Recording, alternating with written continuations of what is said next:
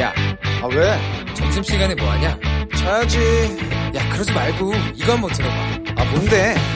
지금 당장 라디오를 켜봐 나른한 오후 깨울 시사 토크쇼 모두가 즐길 수 있고 함께하는 시간 유쾌하고도 신나는 시사 토크쇼 오태훈의 시사본부.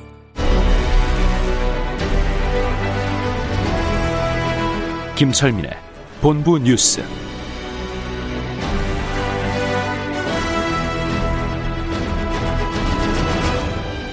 네, KBS 일라디오 오태훈의 시사본부 2부 시작합니다. 이 시각 중요한 뉴스를 분석해드립니다. 본부 뉴스.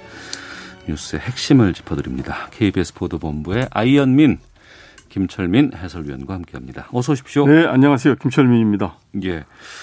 오랜만에 신규 확진자 300명대로 떨어졌네요. 네, 오늘 382명 나와서요. 일주일 만에 400명 아래로 이제 내려갔는데 네, 휴일이라. 이게 휴일이라서 이제 검사 건수가 줄어든 영향이고요. 아직 감소세라고 볼 수 있는 상황은 아닙니다. 음. 그래서 수도권에서는 여전히 뭐 직장이나 사업장 중심으로 해서 집단 감염이 계속되고 있고요. 네. 비수도권에서는 뭐 이제 사적인 모임들, 그다음에 목욕탕, 사우나 중심으로 확진자들이 계속 나오고 있는 상황입니다. 그래서 지금 하루 평균 지역 발생 확진자가 지금 439명이거든요. 네. 이미 2.5단계 범위에 들어와 있는데 음. 어, 뭐 현실적인 여건을 감안을 해서 이제 거리두기 단계를 높일 수는 없는 상황이고 그래서 오늘부터 28일까지 어, 현행 사회적 거리두기 단계를 그대로 더 이제 2주 더 연장하고요. 5인 이상 사적 모임 금지 조치도 그대로 이제 부분적으로 좀 완화가 되긴 했지만 네. 계속 이제 연장을 합니다. 그래서 현재 상황이 지금 4차 유행은 아닌데 음. 그렇다고 3차 유행이 끝난 건 아니다. 이렇게 보고 있습니다. 네. 오전에 지금 그 아파트 공시가 나왔어요. 예, 이제 가- 공시 2021년도 공동주택 공시 가격 안이 나왔습니다. 이게 음. 확정이 된 건 아니고요. 예. 이게 이제 다음 달 5일까지 소유자들한테 의견을 이제 듣고 음. 그렇게 해서 이제 중앙 부동산 가격 공시위원회 심의를 거쳐서 이제 다음 달 말에 확정이 되는데요. 네. 아파트가 많이 올랐으니까 공시가도 많이 올랐나 많이 보죠. 올랐습니다. 그래서 어. 두 자릿수가 전국적으로 보면 네. 평균 19. 음, 19.08%가 19% 넘게 오른 거죠. 네. 이제 특히 이제 가장 많이 오른 데가 세종시인데 세종시. 예. 작년보다 70% 이상 올랐습니다. 그래서 어.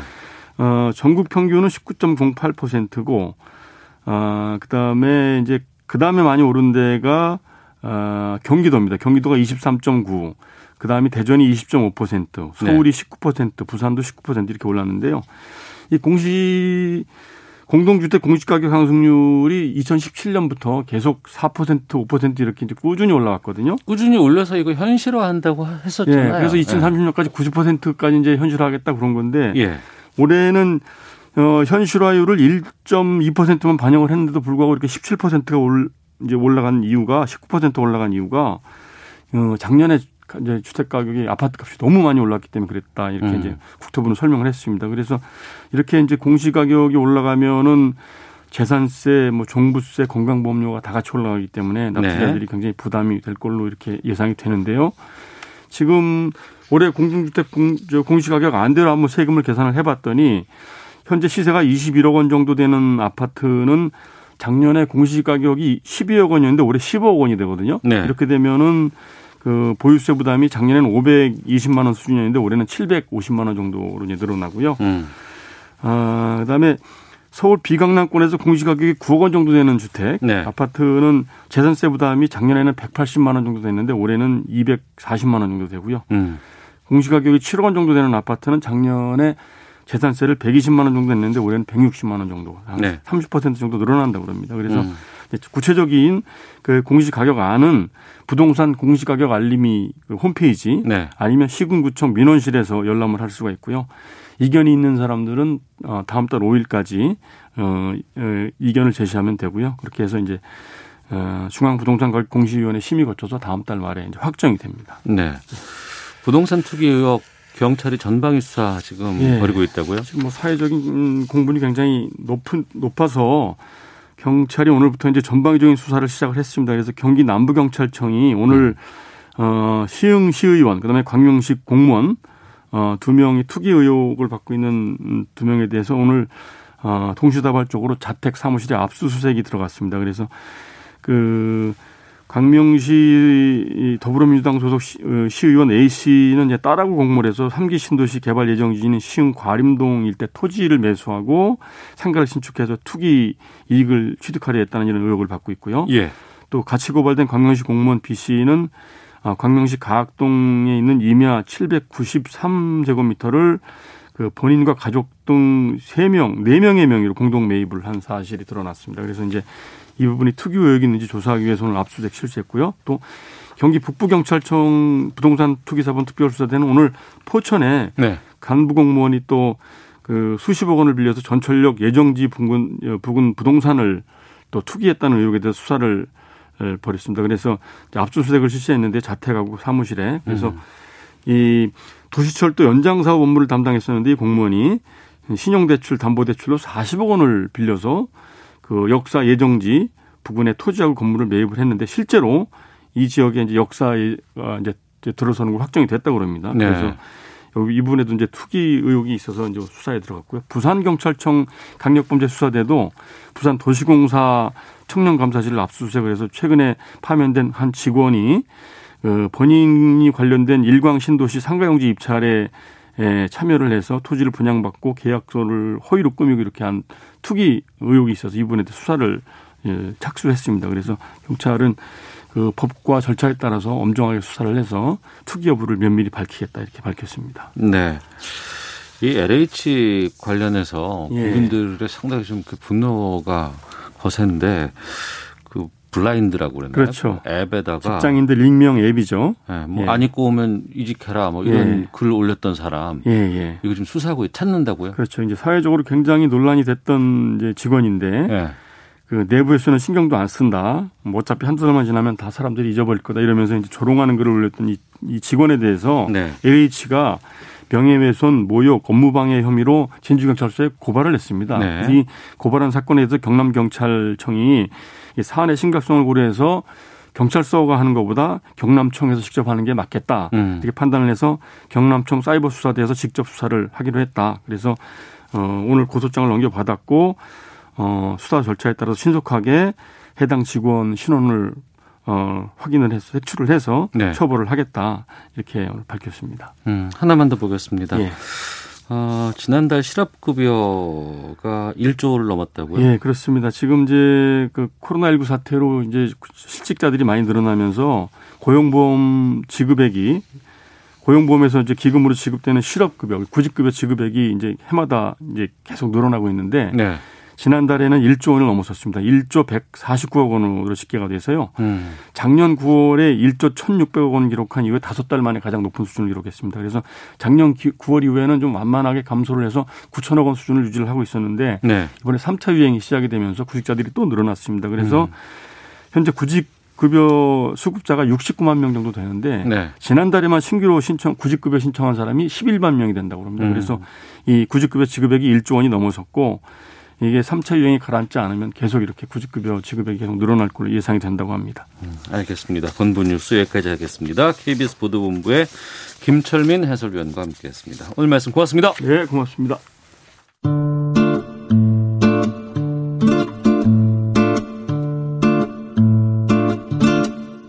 오태훈의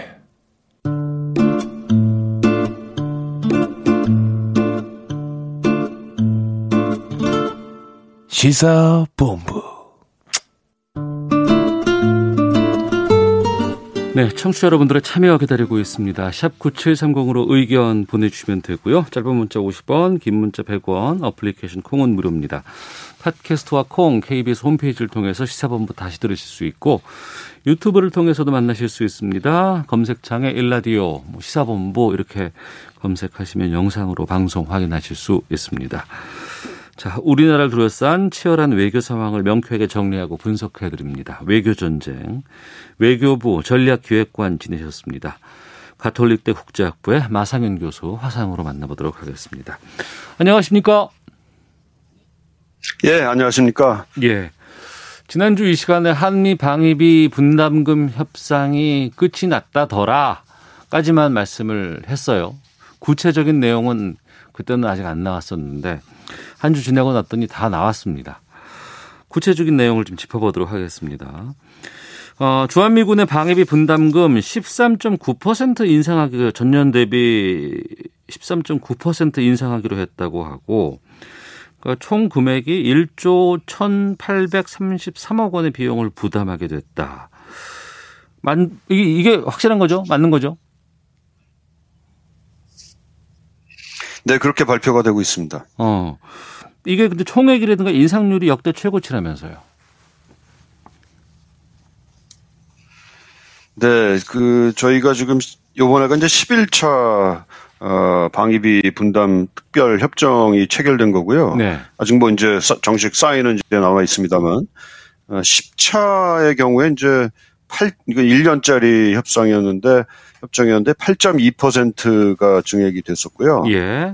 그리고 그, 그 전에 이제 있었던 2014년도에 체결이 됐던 8, 9차 협상의 경우에는 5.8%, 음. 어, 그리고 이제 물가 상승률하고 이제, 이제 매년, 이건 이제 다자, 단연간 협상이었기 때문에 그 아, 추후에 이제 매년 인상분은 이제 물가 인상분에 준한다 이렇게 돼 있었고요. 그 전에 또 8차 협상이 이제 2009년도에 있었는데 이거는 2.5%가 인상이 됐고 이것도 역시 물가 상승률에 이제 연동을 시킨다 이렇게 돼 있었어요. 그러니까 네.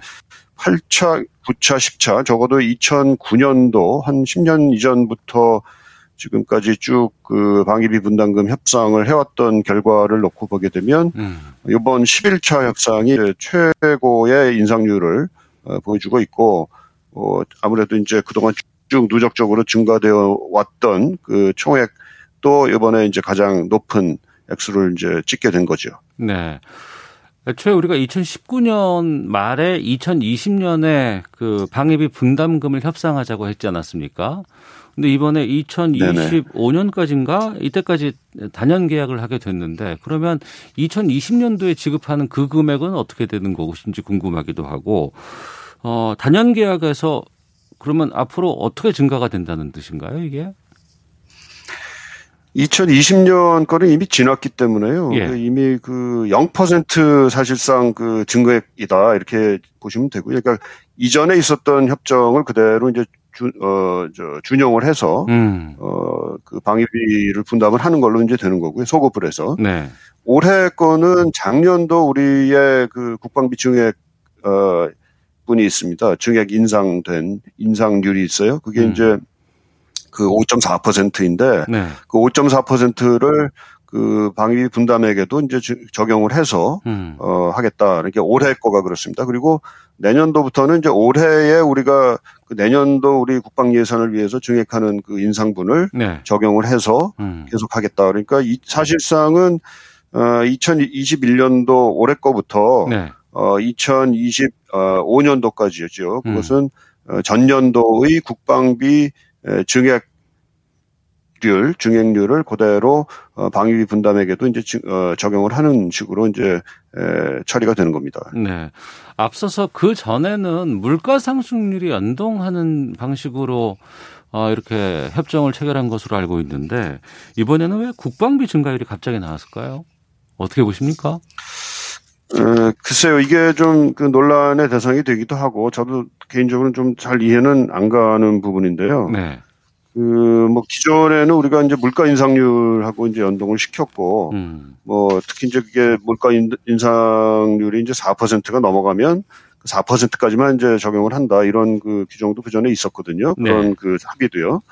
이번에는 물가 인상률을 적용을 안 하고 대신 이제 국방비 인상률을 적용을 한다 그래가지고 좀, 좀 의아한데 네. 글쎄 뭐 물가가 요즘 너무 안정적이어서 그런 그 식으로 했나 그런 그 생각도 좀 들긴 하는데 하여튼 정부에서도 아주 속 시원하게 이거에 대해서 그 설명을 내놓지는 않고 있습니다. 음. 어 이제 시민단체 특히 이제 참여연대 경우에는 어 이번 그 국방비 어, 지- 인상률하고 이제 연동을 시킨 게 좀 모순된다라는 이제 지적을 하고 있는데요. 기존에 이제 문재인 정부가 그 우리 그 국방을 좀 그 자주적인 태세를 좀 강화하겠다라는 음. 이제 어, 취지하에서 매년 국방비를 한 6% 가량씩 올리겠다 이렇게 지금 어 공언을 해오는 상태이거든요. 네. 근데 이것은 우리의 그 국방 그 태세를 어 좀 더 자주적인 것으로 옮겨가겠다는 것이고 뭐 음. 전작권 환수도 하겠다 뭐 이런 전제에서 가는 것인데 네. 이것이 그 주한미군 그 주둔 경비를 늘리는 것하고 이제 연동이 된다 그러니까 좀 이게 좀 모순된다라는 이런 지적을 지금 하고 있는 중입니다. 음. 그러니까 국방비 증가율과 연동이 된다 그러면은 2025년에는 6%대로 꾸준히 간다 그러면 1조 5천억 원에 달한다 이런 추산이 나오고 있다고 났는데 네네. 어 그럴 가능성이 좀 높아 보이긴 한 거죠 이게. 뭐 그 우리 그 국방비 지금 어 인상을 6.1%씩 계속 한다라는 전제하에서 보면 이제 그- 그렇게 되는 건데요. 예.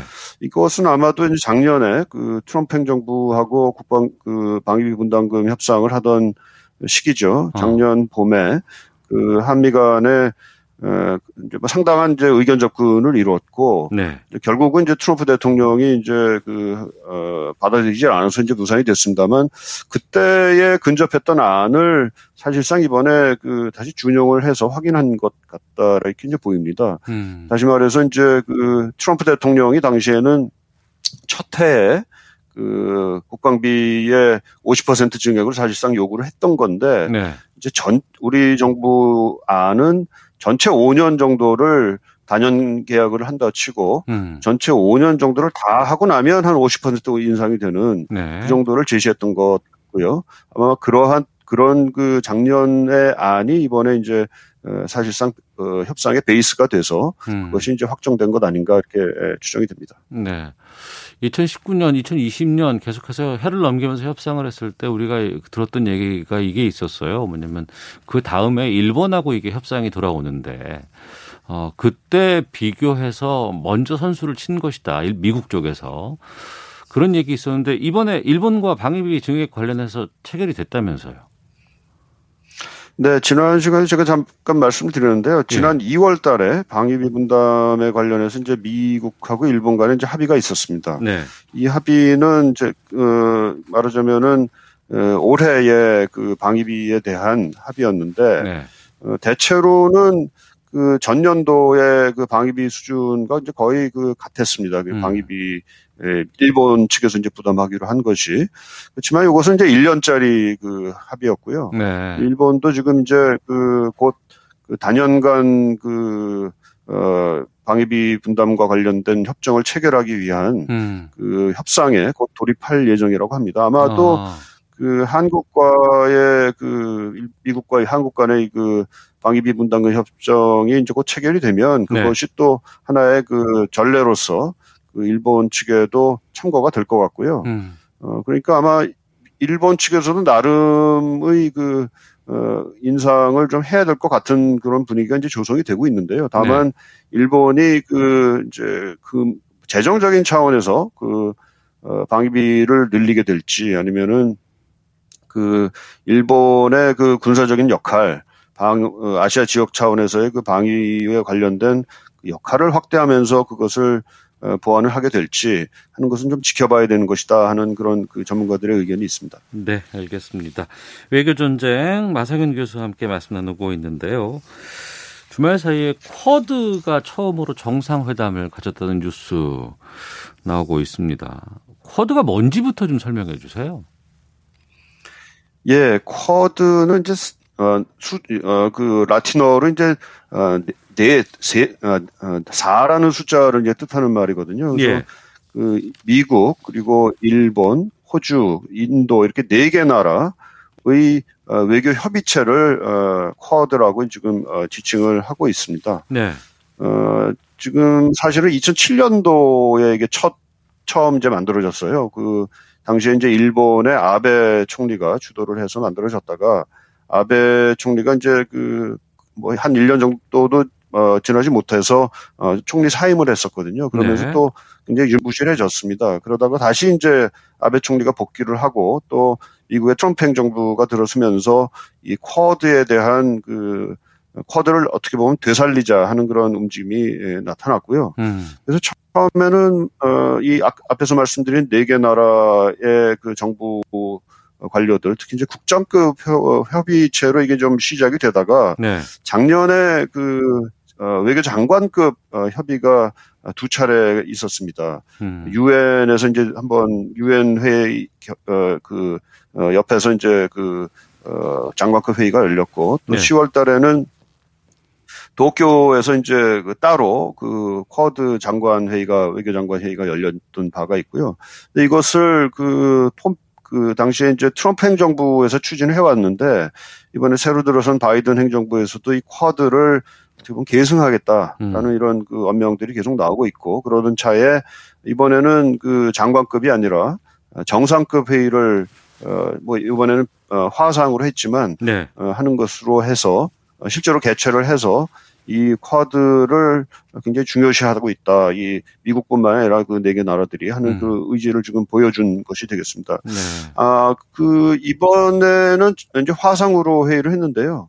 금년 내로 아마 금년 말이 되겠습니다만은 어 뭐 대면으로 그이 정상회의를 한번 갖겠다 하는 지금 얘기가 지금 나오고 있는 중입니다. 예. 미국과 일본과 호주와 인도 정상들이 만난다. 이거 왜 만나는지도 궁금하고, 이거, 그뭘 향한 거예요? 이 쿼드라는 게. 네, 기본적으로는 이제 중국의 부상과 이제 밀접하게 관계가 되는데요. 예. 그 중국이 부상을 하면서 그 거기에 대해서 이제 어느 정도 위협을 느끼고 있는 그 지- 주변 국가들 또 지역의 주요 국가들이 그것에 대해서 이제 대응하는 그 성격이 굉장히 강합니다. 네. 어, 물론 이제 그것이 이제 군사적인 차원도 있고 또 비군사적인 에, 차원도 있기 때문에 어떤 그 점이 지금 강조가 될 것인지 하는 것을 조금 더 이제 두고 봐야 되는 문제고요. 어, 하지만은 이제 이것이 이제 중국의 부상을 견제하는 성격이 굉장히 강하기 때문에 음. 중국으로서도 상당히 그 어, 경계심을 가지고 바라보고 있는 문제라고 생각합니다. 우리도 여기에 참여하라는 뭐 압박이 있어요? 네, 뭐 명시적으로 지금 그 이게 우리의 참여가 요청이 됐다 안 됐다는 지금 안 나오고 있어요. 우리 지금 정부 고위자 고위 관계자들 얘기는 우리한테 명시적으로 오라라는 얘기는 아직 없었다. 네. 이렇게 지금 대 답이 있습니다만은 그 적어도 분위기상으로는 그 미국이나 뭐 다른 그 세계 국가들의 입장에서 보게 되면 한국과 같은 나라가 어, 쿼드 또는 쿼드 플러스라고 지금 얘기가 되고 있는데요. 네. 플러스에 해당이 되겠죠. 한국이 만약 들어가게 되면 음. 한국이 참여를 하는 것이 에, 바람직하다. 뭐 이런 그 어, 희망들은 분명히 이제 표출이 되고 있는 것 같습니다. 음. 하지만 또 중국의 또 입장도 있기 때문에 이게 선뜻 들어가기도 쉽지 않은 상황이긴 하네요. 그렇습니다. 우리 외교가 아무래도 이제 중국의 부상 그리고 이제 그 그것에 이제 어, 나름대로 굉장히 경계를 하면서 견제 노력을 어, 기울이는 또이 미국과 미국의 동맹국들의 입장 이런 게 이제 상당히 둘 다 우리 외교 관계가 되기 때문에 음. 그 사이에서 어떤 그 stance를 취해야 되느냐 하는 것이 굉장히 어렵기도 하고 또 굉장히 중요한 지금 우리 과제가 돼 있습니다. 네. 그리고 이번 주에 토니 블링컨 미 국무부 장관, 로이드 오스틴 미 국방부 장관이 방한을 합니다. 한미 외교, 국방 2 플러스 2 회담 진행될 예정이라고 하는데 이번 방한 어떤 의미가 있다고 보십니까? 네, 앞에서 그 쿼드 말씀을 드렸는데 사실 쿼드는 미국 그리고 이제 그 다른 세 나라들이 취하고 있는 인도 태평양 전략 내지는 구상의 일환이거든요. 예. 그 인도 태평양 지역에 대한 그 미국의 강조점, 외교의 강조점이 이제 굉장히 강하게 나타나고 있는데 이번에 그2 플러스 2그 외교 국방 장관 회담이 열리는 것도 그 일환이라고 봅니다. 어. 우선은 그 블링컨 장관과 오스틴 장관이 한국을 찾기 전에 네. 일본을 먼저 가서 일본에 가서 우리와 똑같은 포맷의 2 플러스 2 회의를 하고요.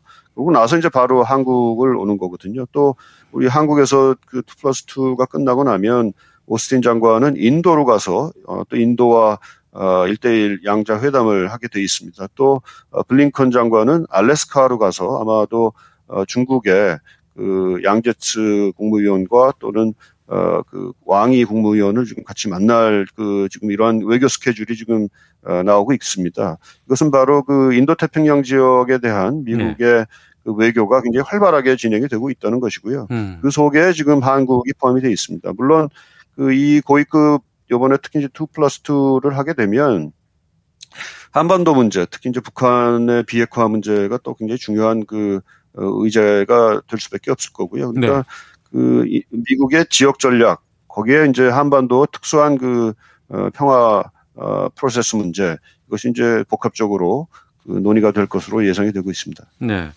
그리고 어제 오전에 소식이 나왔는데요. 미국 행정부가 2월 중순부터 여러 채널을 통해서 북한과 막후 접촉을 시도했다. 로이터 보도입니다. 그런데 현재까지 네네. 평양으로부터는 어떠한 답변도 받지 못했다라는 건데, 어, 이게 사실인지, 그럼 사실인데 왜 북한은 미국 접촉에 반응하지 않고 있는지 어떻게 보시는지요, 이 뉴스? 예, 뭐 이 뉴스는 사실인 거로 지금 그 보도가 계속 되고 있고요. 어, 로이터 보도가 있었고 또 후속 보도들도 계속 나오고 있는 것 같습니다. 그래서 어, 미 행정부의 고위 관료가 어, 확인을 해준 내용이고 네. 2월 중순부터 어, 북한에 대해서 어, 일종의 그 접촉을 요청 요청하는 그런 게 있었는데 미국 아, 저 북한이 에, 전혀 다, 답을 안 하고 있다 어, 응대를 안 하고 있다 이렇게 보, 보도가 나오고 있습니다. 미국이 왜 일단 그 북한과의 접촉을 시도를 했는가 하는 것은 아마도 어, 아마도도 어, 있겠지만은 사실상 이제 그 미 고위 관계자가 이제 확인을 한 내용인데요. 네. 그 어, 미국 행정부 교체 이후에 에, 설, 어, 혹시라도 이제 북한이 도발을 할 수 있는 그런 가능성이 있기 때문에 그것을 미연에 이제 방지하는 차원의 노력이었던 것이 이제 굉장히 중요한 이유가 되겠고요. 다만 네. 어, 북한이 이제 지금 전혀 반응을 안 했다라는 게 이제 상당히 의미심장한 어, 부분이 있는 것 같습니다. 북한 입장에서는 어, 아직은 이제 바이든 행정부의 그 대북 정책 리뷰가 다 끝나지 않은 상황인데 네. 에, 어떻게 보면 어, 그 사전에 그 리뷰가 끝나기 전에 그 어, 일종의 그 탐색적인 차원에서의 대화는 하지 않겠다. 음. 그 어, 북한 입장에서는 어떻게 보면 자신들의 입장은 다 그동안 이제 표출을 해놨는데 네. 해왔는데 뭘 또 지금 새, 새삼스럽게 탐색을 하느냐 어, 우리의 입장에 대한 너희들의 답을 가져와라 하는 그 태도로 지금 임하고 있는 것이 아닌가 이렇게 추측이 됩니다. 음, 알겠습니다. 자, 오늘 외교 전쟁 여기까지 듣도록 하겠습니다. 오늘 말씀 고맙습니다. 네, 감사합니다. 예, 지금까지 가톨릭대 국제학부의 마상현 교수와 함께 했습니다. 헤드라인 뉴스입니다. 방역당국이 내일 수도권에 대한 특별 방역 대책을 발표하기로 했습니다. 정부가 올 2분기에 노인 장애인 시설 등의 고위험군과 특수 장애인 교사 등에 대한 코로나19 예방접종을 시작해 상반기 중 1,200만 명을 대상으로 접종을 마칠 계획이라고 밝혔습니다. 한국토지주택공사 LH 직원들의 땅 투기 의혹에 대해 경찰을 중심으로 한 정부 합동 특별수사본부가 수사에 들어간 가운데 법무부와 검찰이 관련 회의를 잇따라 열고 지원 협력 방안 등을 논의합니다. 경찰은 한국토지주택공사 LH 직원 등의 부동산 투기와 관련한 제보를 접수하는 신고센터를 운영한다고 오늘 밝혔습니다. 서울시 교육청이 배재고와 세화고의 자사고 지정 취소 처분 취소 판결에 대해 항소했습니다. 지금까지 라디오 정보센터 조진주였습니다. 이어서 기상청의 송소진 씨입니다. 미세먼지와 날씨 정보입니다. 하늘과 공기 모두 답답한 상태입니다. 현재 전국 대부분 지방의 먼지 농도가 나쁨을 보이고 있고요. 그중 초미세먼지 주의보가 발효 중인 서울, 경기와 충남 지역은 먼지 농도가 평소보다 5배 정도나 높아 매우 나쁨 수준까지 오른 상태입니다. 오늘 전국적으로 공기가 많이 탁하겠고 밤사이 비가 내리면서 미세먼지 농도가 잠시 보통 단계를 회복하겠지만 내일 아침부터 고농도의 황 황사가 날아오면서 내일은 공기가 오늘보다 더 탁해질 전망입니다. 앞으로 하늘이 차차 흐려지겠고 밤에 중부지방과 전라도, 제주도부터 비가 내리기 시작해 내일 아침까지 전국에 비가 오겠는데요. 양은 대부분 5mm 안팎으로 적겠습니다. 오늘 낮 기온은 서울 16도, 대구 18도, 광주 19도 등으로 어제보다 1도에서 3도 정도 높겠습니다. 현재 서울의 기온은 14.4도입니다. 미세먼지와 날씨 정보였습니다. 이어서 이 시각 교통 상황을 KBS 교통정보센터 이현 씨가 전해드립니다. 네, 오늘도 먼지에 갇혀 있습니다. 지금 운행 중이시라면 내기 순환 모드로 설정하는 게 좋겠습니다. 이 시각 고속도로는 작업을 하는 곳이 많습니다. 중부 내륙 고속도로 양평 쪽은 괴산 부근에서 작업을 하고 있고 1km 정체입니다. 청주 영도고속도로 청주 방향 역시 회인 부근 작업 때문에 1km 구간에서 영향을 받습니다. 경부고속도로도 작업 때문에 차로가 줄어든 곳이 많으니까요. 조심 운전하시기 바랍니다. 정체는 수도권 구간입니다. 부산 쪽은 한남대교에서 서초 그리고 신갈에서 수원 쪽으로 밀립니다. 반대 서울 쪽으로 오신다면 양재 부근에서 반포 쪽의 정체를 감안하셔야겠습니다. 서울 시내 역시 교통량은 많이 줄었는데요. 오늘도 청담대교는 북단에서 남단 쪽으로 작업하고 있습니다. 더 가서도 분당소로 청남, 성남 쪽은 복정 부근 1차로가 작업으로 막혀 있습니다. 차로 변경에 유의하시기 바랍니다. 서부간선도로 안양 쪽은 양평교 부근 작업 때문에 성산대교 남단부터 밀립니다. KBS 교통정보센터였습니다.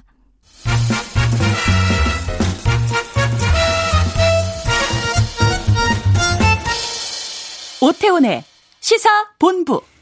네, 주말 동안의 이슈를 정리하고 이번 주에 눈여겨볼 소식들 살펴보는 시간입니다. 시사 구말리. 문화일보의 이현정 논설위원 나오셨습니다. 안녕하십니까? 네, 안녕하세요. 오마이뉴스 박정호 기자 함께합니다. 안녕하십니까? 네, 안녕하십니까? 예. 아, 오후에 범야권 오세훈 안철수 후보 간 후보의 후보 간의 토론회가 아니고 이제 비전 발표회 이거를 한다고 이제 얘기가 나왔는데 이건 잘 진행된답니까 어떻습니까? 일단 뭐 우여곡절 끝에 일단 열리기로 했긴 했는데요. 예. 지금 오전 상황이 보니까 네.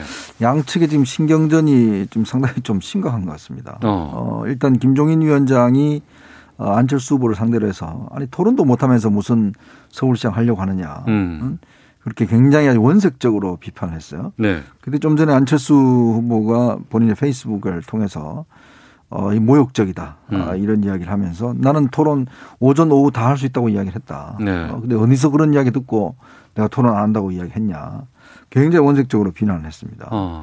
이제 그런 걸로 보면 지금 이게 과연 3시에 열릴 수 있을지 솔직히 저도 의문스러워요. 어. 지금 뭐 감정 대결까지로 이렇게 이어지고 있는 상황인데. 예. 그러니까 양측에서는 일단 뭐 이 TV 토론 방식이나 또 여론조 방식 등등을 갖고 이제 어, 협상팀에 상당히 이견이 있는 걸로 알려지고 있는데 음. 더 근저에는 사실 지금 오늘 발표된 여러 가지 여론조사 등을 보면 네. 안철수 후보가 상당히 밀리고 있다라는 거 있지 않습니까? 네. 이제 그런 걸로 보면 안철수 후보 입장에서는 굉장히 지금 결단의 시간이 솔직히 다가오지 않는가. 음. 어, 예를 들어서 이제 어, 이렇게 계속 지금 불리한 상황이라면 어, 과연 어떻게 정치적 활로를 지금 찾아나갈지 네. 이 부분에 대한 저는 굉장히 지금 중요한 시점이라고 봅니다. 어. 그러니까 정말 본인이 처음에 이야기했듯이 원칙대로 후보 단일화를 어, 하- 하는 건지 예를 들어서 뭐 토론회 한 두 번 정도 하고 여론조사 기간 17, 18일 날 해서 19일 날까지 할수 있는 건지 예. 아니면 지금 뭘 해도 안 된다고 생각을 한다면 음.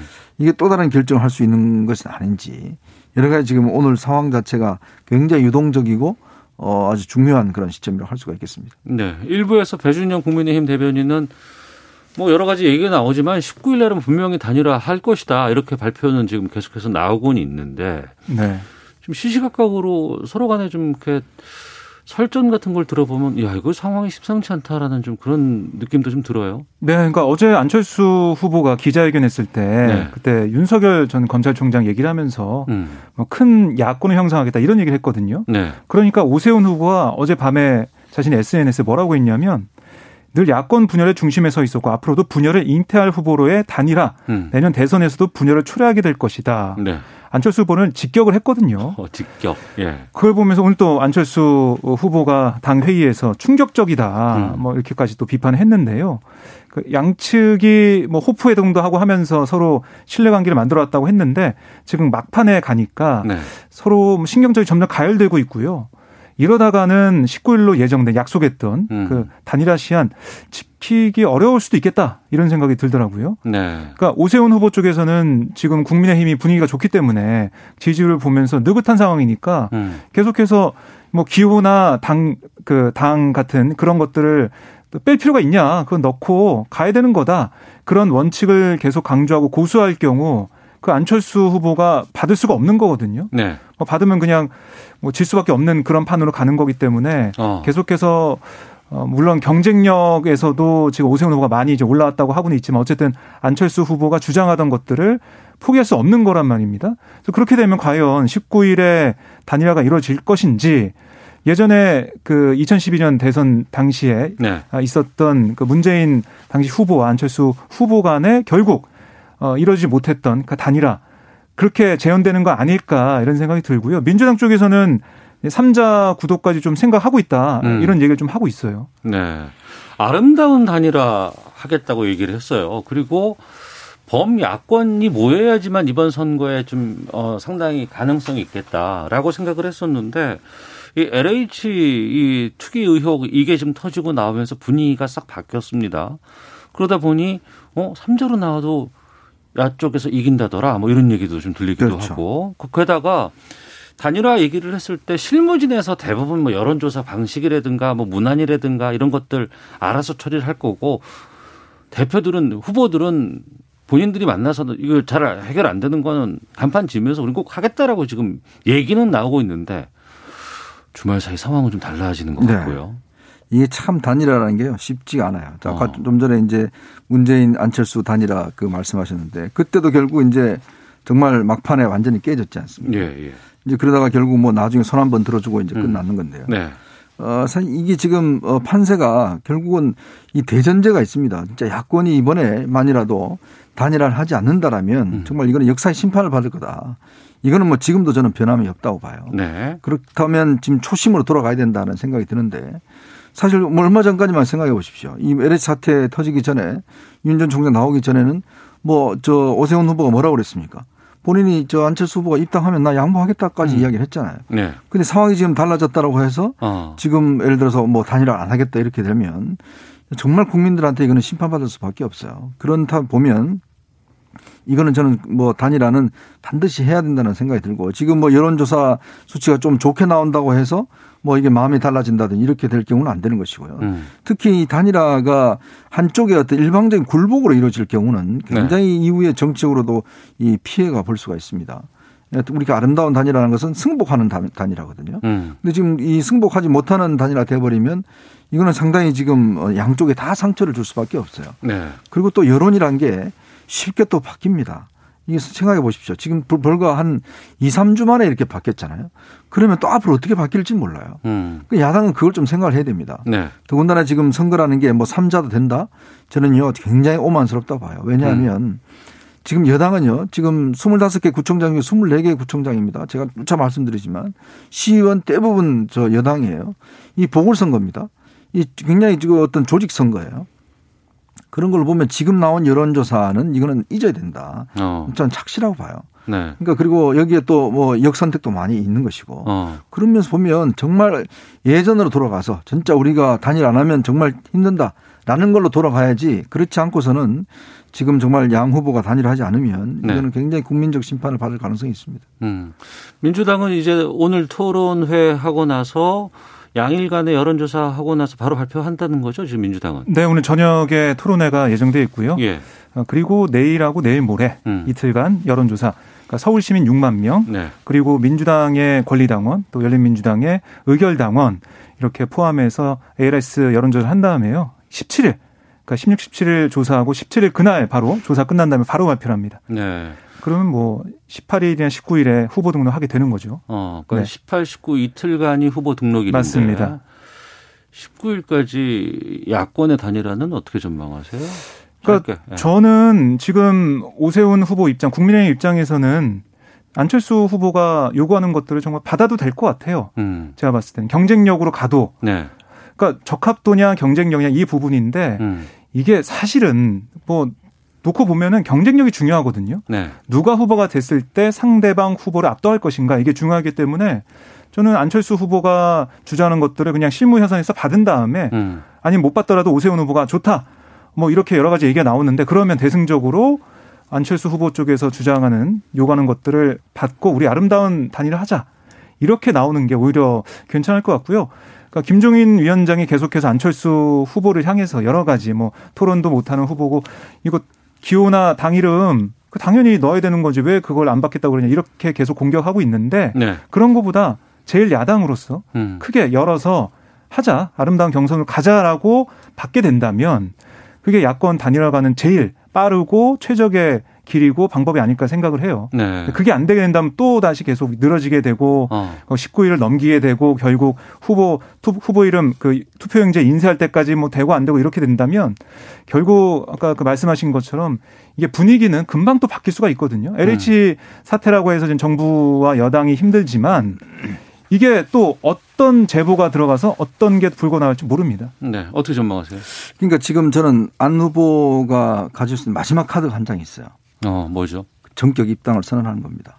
입당을 한다 국민의힘으로. 네. 네. 저는 그밖에 지금 남는 게 남은 게 카드가. 근데 거기에 대해서는 절대 안, 안 한다고 했어요. 그러니까 이게 지금 어, 절대 안 한다는 게 그럼 안 하면 뭐 할 거냐는 이야기. 어. 왜냐 일단 이겨야 될 거 아니겠습니까? 예. 본인 이, 이 선- 정치라는 게 이기지 않으면 아무 의미가 없습니다. 음. 어, 그렇다면 지금 본인이 처음에 입당을 안 하겠다고 주장했던 여러 가지 명분, 네. 중도층을 뭐 끌어와야 된다, 뭐 등등 이뭐 색깔에 따라 했지만 지금의 여론의 어떤 성향을 보면 어 일단 이 제1야당에 좀 힘을 실어줘야 된다는 여론들이 많잖아요. 그리고 또 예를 들어 본인이 거기서 충분히 할 역할이 있고 한다면 그렇다면 예를 들어서 김종인 위원장 만나서 전격적으로 입당을 하고 그렇다고 이제 그러면 똑같은 그 어떤 조건 하에서 여론조사 하게 되면 저는 마지막으로 분위기를 반전시킬 수 있는 가능성이 있는데 음. 현재 지금 이 상황 이게 좀 시간이 더 있으면 모르겠지만 지금 며칠 남지 않은 상황에서 지금의 여론조사 추이나 이런 걸 지켜보면 이렇게 될 경우는 안철수 후보한테는 상당히 어좀 희망이 점점 없어져 가는 상황이 아닌가. 그렇다면 아마 본인도 고심할 겁니다. 이게 마지막 그럼 카드가 뭘까? 네. 이걸 어떻게 던질 것인가? 아니면 예전 어저 안철수 저 이 문재인 단일화처럼 그때처럼 철수할 것인가? 음. 예, 등등에 대한 고민들을 많이 할 거예요. 네. 이제 그런 부분에서 저는 그나마 마지막 카드는 안철수 후보가 전격 입당을 선언하고 음. 두 사람이 동등한 자격으로 여론조사를 하는 것 이것밖에 없지 않나 지금 그런 생각입니다. 네. 3시에 예정돼 있는 비전 발표에서 어떤 뭐 얘기가 나- 오가는지 또 기자 회견도 이, 이어서 한다고 하니까 네. 좀 지켜보도록 하겠습니다. 자, 시사구말리 다음 주제로 가보겠습니다. 지금 주말 사이에 문재인 대통령 사절 둘러싼 논란이 지금 상당히 좀 불거져 있는 상황인데 박정호 기자 어떤 거예요? 그러니까 문재인 대통령이 지난해 4월 새 사절을 짓기 위해서 네. 경남 양산에 부지를 매입을 했는데 네. 이중 일부가 농지다. 어. 이렇게 확인돼서 농지법 위반이 아니냐 이런 의혹인데요. 네. 이게 지난해 국감에서도 계속 시끄러웠던 겁니다. 음. 국감을 통해서 청와대와 여당은 다 해명됐는데 네. 이걸 다시 끄집어내는 이유가 뭐냐. 음. LH 사태에 편승해가지고 뭐 정치적 이득을 노리는 게 아니냐. 이런 얘기를 하고 있는 거고요. 네. 안병길 국민의힘 의원이 이걸 다시 SNS에 글을 올려가지고 다시 끄집어낸 거거든요. 다시 의혹을 제기한 건데 이게 사실 이 문재인 대통령이 어, 지금 LH 사태에 대해서 뭐 강력한 어, 처벌과 대책 마련, 발본색을 얘기하는데 그럴 자격이 있냐 이런 주장을 펼치고 있는 겁니다. 음. 이 논란이 일단락 됐다면서요? 근데 이게 지금 이제 그때는 뭐 청와대가 해명을 하고 음. 이제 그래서 이제 거기서 끝났는데요. 예. 어, 이번에 사실은 보니까 LH 직원들의 특기의 수법이 뭐냐면 일단 농지로 돼 있는 것들. 이 농, 우리나라 지금 그 같은 경우는 경자유전 어, 헌법상 원칙에 따라서 농지를 소유하려면 1년에 90일 이상 그 경작을 해야 되고 또 1000평방미터 이상의 어떤 경영을 해야 되고 네. 또 1년에 수익이 한 120만 원 정도 나야 되고 이런 조건이 있습니다. 음. 그러면 영농 계획서를 써내고 그럼 내가 이 농지에 뭐 뭐를 심을 것이다. 음. 그내 경우에 이제 농지를 취득할 수가 있거든요. 네. 물론 그 외에 여러 가지 방법이 있습니다. 영농 기업을 설립한다든지 주말 농장을 한다든지 뭐 등등은 있어요. 근데 이제 문재인 대통령이 이 그 농 이 이제 사저 부지를 샀는데 이게 한 사저 부지 중에서 한 50% 이상이 농지였어요. 근데 이제 지난 4월에 살 때 근데 그때 영농 계획서를 제출했거든요. 네. 근데 문재인 대통령이 11년 영농을 했다. 음. 이렇게 표현을 했습니다. 유실수를 심었다라고. 그래서 그 당시에 아니 대통령이 그때 야당 대표 또 국회의원 대선 후보 했는데 언제 농사를 질 시간이 있었냐. 그래서 주말에 짬짬이 내려가서 거기서 이제 텃밭도 가꾸고 했다. 그래서 이제 농업인이다. 이렇게 이제 해서 구매를 한 거죠. 네. 이제 그러니 이제 지금 이 LH의 구매 방식과 더불어서 그 이게 지금 그렇다면 이게 진짜 가서 농사를 지은 게 맞느냐. 음. 그러면 이게 자격이 있느냐에 대한 이제 문제가 이제 비롯되는 것이고요. 네. 이제 그렇게 될 경우에 사실은 이게 토지 형질 변경이 됩니다. 음. 이 보통 이제 전으로 돼 있는 것- 것들이 이제 택지로 이제 변, 대지로 변경이 되는데요. 이거는 이제 자치단체 장의 이제 권한이에요. 근데 이게 원래 이제 바뀌었습니다. 이렇게 한 9개월 만에. 네. 어, 근데 보통 우리가 이제 그 이 밭이나 논을 택지로 할 경우는 값이 일단 달라지죠. 왜냐하면 논일 때와 일단 저 주택을 지을 수 있는 곳에 음. 이제 그런 문제도 있기 때문에 과연 이게 좀 특혜가 아니냐는 이제 의문이 제기가 되는 것인데 그러니까 근본적으로는 대통령 본인도 이제 어, 어, 아무래도 이제 퇴임하면 내려가실 사실 곳인데 네. 거기 경호동하고 지어야 되기 때문에 꽤 큰 땅이 필요해서 원래 사전은 거기가 진입로가 어려워요. 음. 그래서 이제 별도로 한 거거든요. 이제 그런 것이었는데 이번에 LH 사태가 터지면서 야당이 이 문제를 다시 들고 나오니까 아마 이 농업인 과연 농업에 대한 이걸 텃밭 경영이 이게 농업 저거 한 것이냐. 그래서 뭐 최근에 정부도 농지법 개정을 하겠다고 이야기를 하는데 그 시비가 이제 붙고 있는 겁니다. 네. 문재인 대통령이 여기에 대해서 SNS에 이렇게 했었습니다. 선거 시기라 이해하지만 그 정도 하시지요. 좀스럽고 민망한 일입니다. 어, 이 글을 두고선 그 이전의 어떤 SNS 글과는 좀 다르다. 음. 어, 뭐 이렇게 얘기가 나오기도 하고 상당히 화가 난 거 아니냐. 뭐 이런 얘기도 나오기도 그 의원들 얘기를 좀 들어보면 예. 해도 해도 너무한다 이런 생각을 했던 것 같다라고 음. 추측을 하고 있고요. 그러니까 인간적인 호소란 거다. 아, 정말 이게 지난해에도 논란이 됐고 네. 그럼 생각해 보십시오. 대통령이 만약에 아, 뭔가 투기를 위해서 어떤 뭐 LH 사태처럼 공공의 어떤 비밀이나 이런 정보를 취득해 가서 거기 가서 투기하려고 땅을 샀겠냐. 만약 그렇게 됐다면 국민의힘이 가만히 있었겠냐. 지난해 국감에서 불거져 나왔을 때 네. 이런 게 아, 정보가 아, 그런 비판이 있었을 때 어떻게 됐겠냐 이런 얘기를 하고 있는 거고 그리고 이게 사실 이 농지 그러니까 대지가 그렇게 넓은 데가 없어요. 경호동에 이런 게 다 들어갈 수 있는. 음. 그래서 어떻게 보면은 시골에서는 농지를 낄 수밖에 없는 그런 지형적으로 그런 게 있는 거고 뭐 형질 변경 얘기를 하고 있는데 그게 또 거기서 불법이나 뭐가 특혜가 있었다면 그동안 드러났고 여러 가지 어, 뭐 불법이나 특히나 이런 게 없었다는 걸 청와대가 계속해서 얘기하고 있는데 네. 그걸 지금 LH 사태와 맞춰서 끄집어내서 다시 그걸 제기하는 것 자체 그리고 특히 노무현 전 대통령 사저 어, 아방궁이라고 얼마나 많이 비판했습니까? 음. 근데 가본 사람 다 알잖아요. 아방궁이 아니라는 걸. 그런 식으로 또 언론의 어, 좀 물타기 그리고 정치적인 이득을 노린 그런 목소리 여기에 대해서 대통령이 좀 인간적으로 너무나 아, 좀 화가 날 수도 있고요. 음. 아니면 인간적인 호소를 통해서 이제 그만해 달라 네. 아, 이렇게 얘기한 걸로 보입니다. 네.